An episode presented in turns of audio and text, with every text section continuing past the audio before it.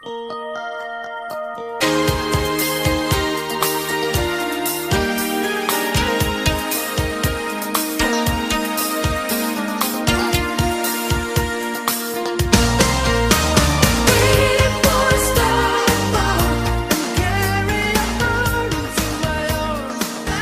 Grapple fans. This time once again for myself, Lorcan Mullen, and my co-host Simon Cross. to take you on our Let Me Tell You Something 2019 quest through all the matches that we can get our hands on that Dave Meltzer of the Wrestling Observer has rated five stars or higher. And we're back in North America this time. We're venturing back to WCW.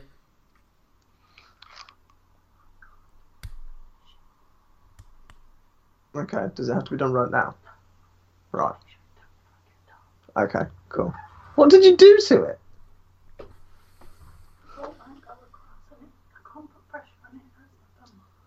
All right, I'll sort it. She's opened the sh- she's opened the shed, but she just can't lock it. So after this, I've just got to nip out and do that. Alright. Sorry, Uh, buddy. It's the final match of WCW. They lasted for another f- nine years after this, but they didn't produce any more five star matches, in the humble opinion of Mr. Meltzer. But what we are talking about is also the second War Games match that WCW provided that we've given five that has been given five stars. The last one was an eight man match involving the Four Horsemen. A year later, it's all changed. It's a 10 man situation, and the evil heel faction of the time is the Dangerous Alliance. Paulie Dangerously's, and I said it in the previous episode as we were introducing it, murderer's row of talent. They walk down the ring in a single file, and they it's just crazy how good this faction was. It's Paul, Dan, Paulie Dangerously, one of the greatest promos of all time. Medusa as well, one of the most unfortunate timed women wrestlers of her era. She was really born in the wrong era entirely. Um, well ahead of her time, but a future WWE Hall of Famer and women's champion under the name Alundra Blaze. Um, and they are accompanying, get this for a list of talent, Ravishing Rick Rude, a very young, very early into his career, stunning Steve Austin, Arn Anderson, the Messiah of the Spinebuster, and also the true War Games expert. It would be, it's fair to say. Beautiful Bobby Eaton, one of the greatest tag team wrestlers of all time, and Larry Zbyszko, a man who built quite a reputation over his time and was involved in one of the biggest pre Hulk Hogan matches in uh, wrestling history with Bruno Sammartino. So a man who all men who've carved their own niche into wrestling, all brought together under one faction. I mean, were you aware of the Dangerous Alliance before all this, and did you know how stacked a faction they were? I was aware of the Dangerous Alliance um, because I've watched the Paul Heyman DVD, and obviously they talk about how he has just throughout history just been like a magnet or a conduit for talent, so to speak. Um, and you're right, you just there is not anyone in that. There's no weak link amongst that list. No one that doesn't deserve to like. Larry would- would- Zbyszko, Larry Zbyszko can be guilty of taking, you know, uh, the, the the whole thing about Larry Zbyszko is he would stall for like five minutes in a seven minute match, you know. But Yeah. still fantastic in the ring. Like just watch some of the. There's like a tag team, like him and Arn Anderson were a tag team to begin with, the Enforcers, and they had some fantastic matches with like Ricky Steamboat, Dustin Rhodes, Barry Windham, a combination of those three guys and, and, and others as well, the Steiner brothers as well. They were having great matches with them too. So he's still a fantastic wrestler, you know. He's like he's Yeah. like you know, he's he's the he's the he's the, the equivalent of Akira Taue. You know, he's a really good guy, just not as good. Just not in the same tier as the others. Not yeah. consistently enough, anyway. And they are facing off against another murderer's row of talent. I really should stop saying murderer's row. Um, of Sting squadron, which is Sting, Ricky the Dragon Steamboats, uh, Barry Windham, Dustin Rhodes, a very young Dustin Rhodes, and Nikita Koloff. Uh, we've got several guys we've already seen before there with Steamboat and Windham.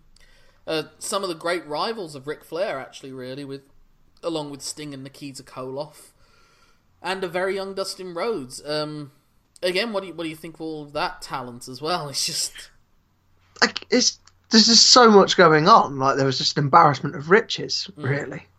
And it really does pay off. I, I will say right away, I definitely rate this match higher. I, this is the high. This is my favorite War Games match. I've made clear in the past my criticisms of the the formats, but I would rank this as the best War Games match. Whether I give it five stars or not is later to be seen. But it does get the chaos of it. It does get the violence of it. Um, there's just the pace is so like there's no there's no Larry Zbyszko stalling here. They go in. No. Whenever someone goes in, it's balls to the wall. Like Barry Windham and Steve Austin, who started off. No Arn Anderson. It's it's interesting that they gave Steve the because Steve is still very early into his career at this point. Oh yeah, very, he just- debuted in 89, 90. So he's like two, three, about no more than three, four years into the business at this point.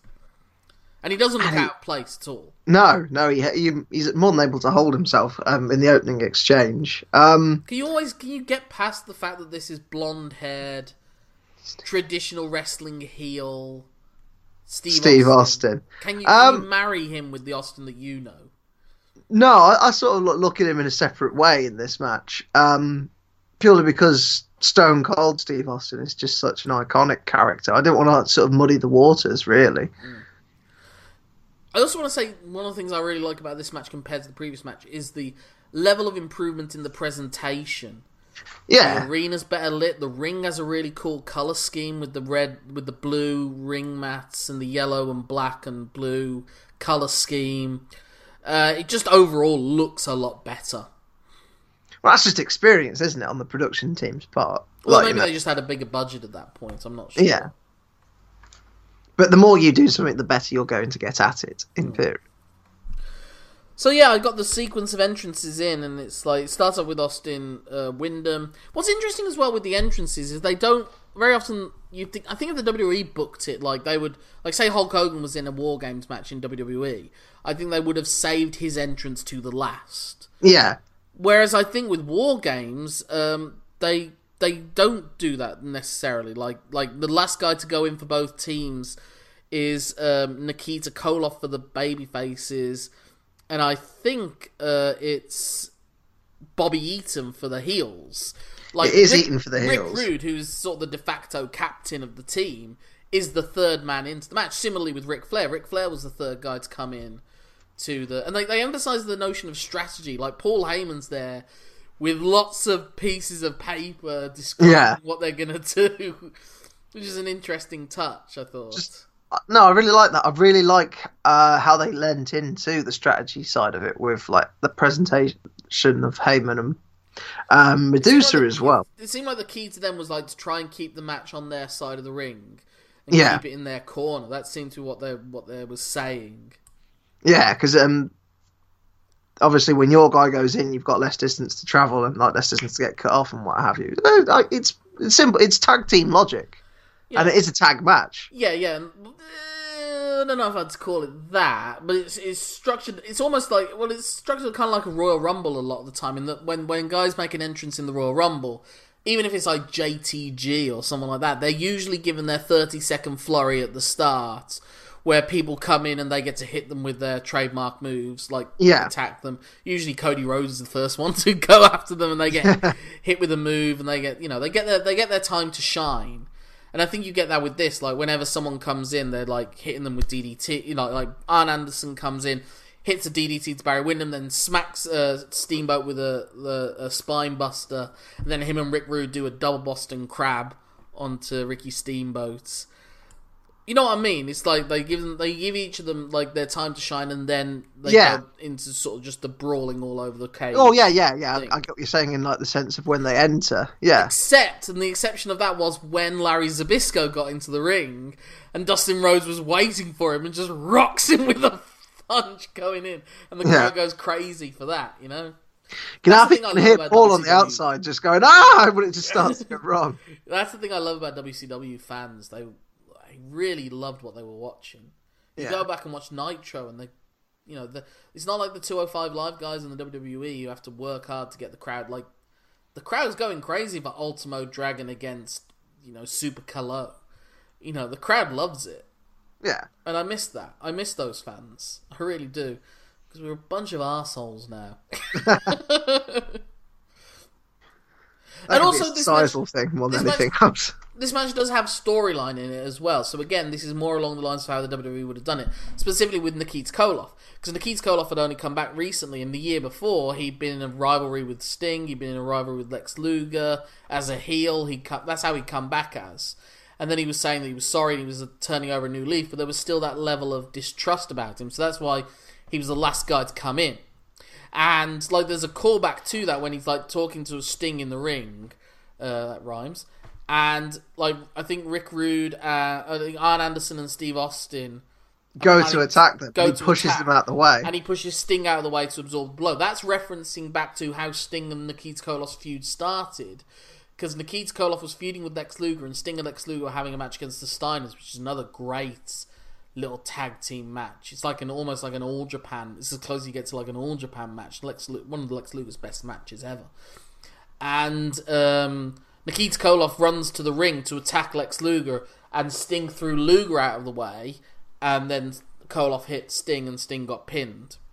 So Ah. that's so it's a callback. So it's one of those sort of incorporated callbacks that, like, again, some of the WWE do very well, and WCW do very well in this instance. But like I said, the thing about the, the War Games matches is there's not a lot you can say because it's just Who had um? Someone had an injury as well in this. Was Sting's ribs taped? Uh, are you mixing that up with Brian Pillman in the previous War Games? Ah, no, because um, they they go after a certain body part. It's the Windham might have shoulder, isn't it? I think Barry Windham might have been injured. It's the shoulder. Sorry, it's the shoulder of one of them. Yeah, well, because the finish is about the shoulder as well. Because Larry Yeah. Zbyszko gets like the like deconstruct the ring, and Larry Zbyszko gets like the uh, mm, not a pipe. I don't know, like a I'm not sure how to describe it really. A bit of steel from the ring, uh, from the buckle, Like a support kind of thing. Yeah. and goes to hit Sting with it, but Sting ducks and it hits Larry Zbyszko. Uh, it hits Bobby Eaton. And then Sting puts him in an armbar, and maybe for the first time in wrestling history, an armbar's enough to win the match. It's just weird that. Um, and obviously you've had Medusa climb the cage at this point to drop the mechanism in, yes, and yes, she drops a weapon in for, for I think Arn Anderson or yeah, to hit everyone with.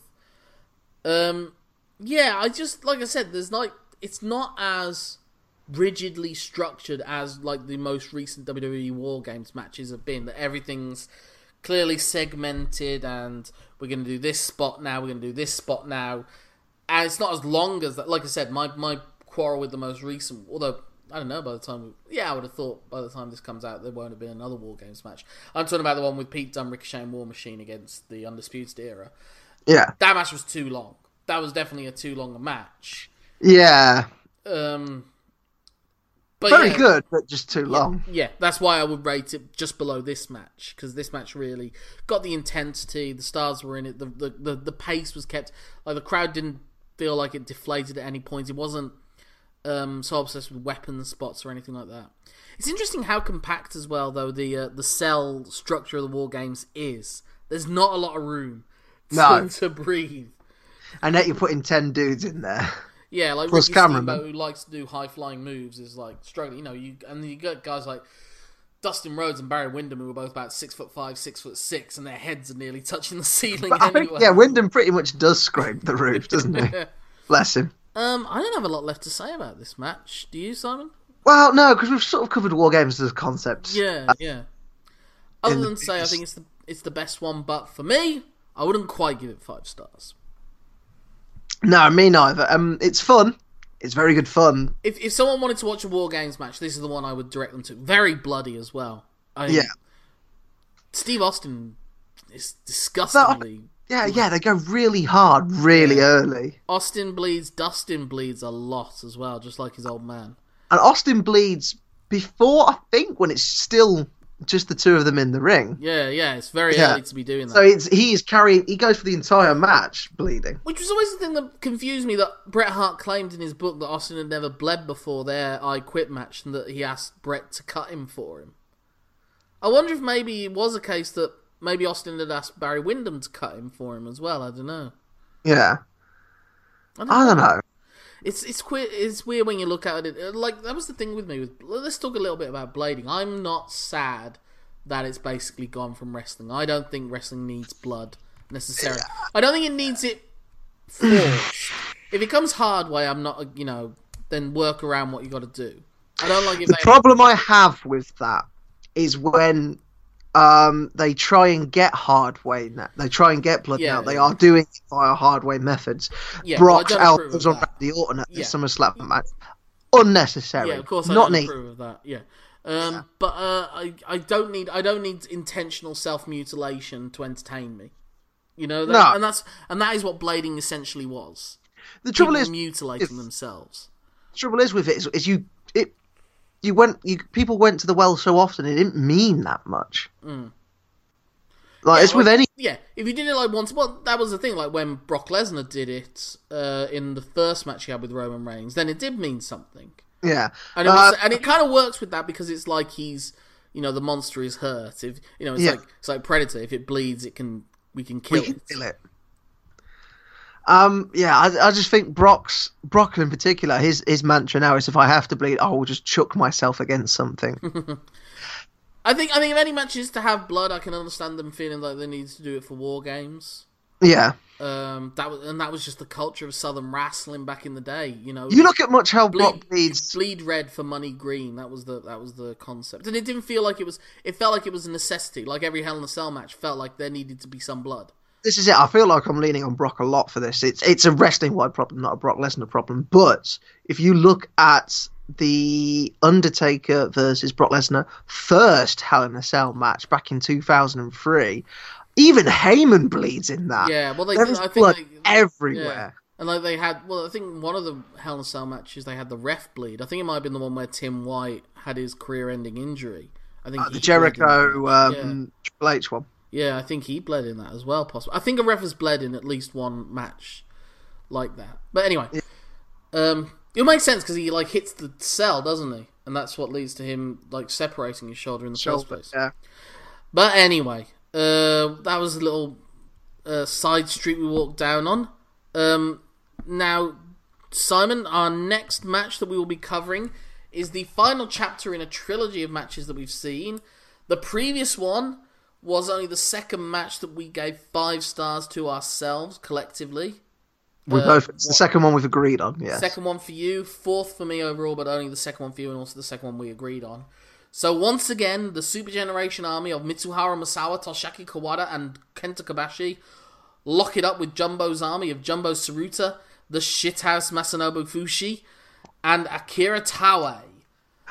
Oh, I just I love the fact that you have adopted that shithousery. But until then, if people want to get in touch with you, Simon, how can they do so? uh, they can get in touch with me on Twitter, where I'm so known as Simon Cross Free. Uh, free for the number of corners left in one of the rings come the, come the end of this match. My name is Lorcan Mullen. That's L O R C A N M U L L. A for double A Arn Anderson. N for the N in Arn Anderson. and you had to go for my knots.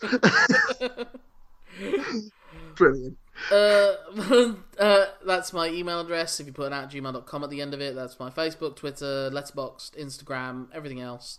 And if you want to get in touch with the show itself, maybe we'll read your correspondence out in a later episode.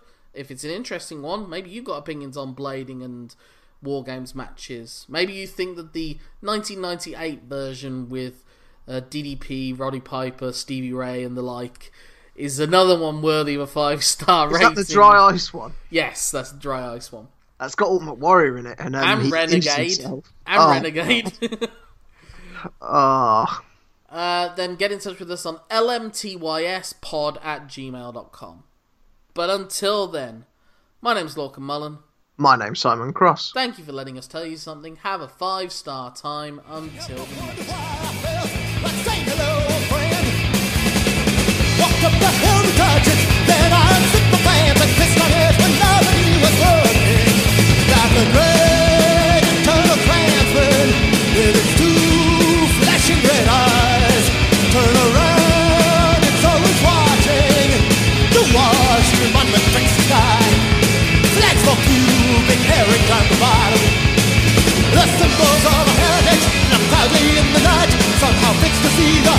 people pass out of the lawn.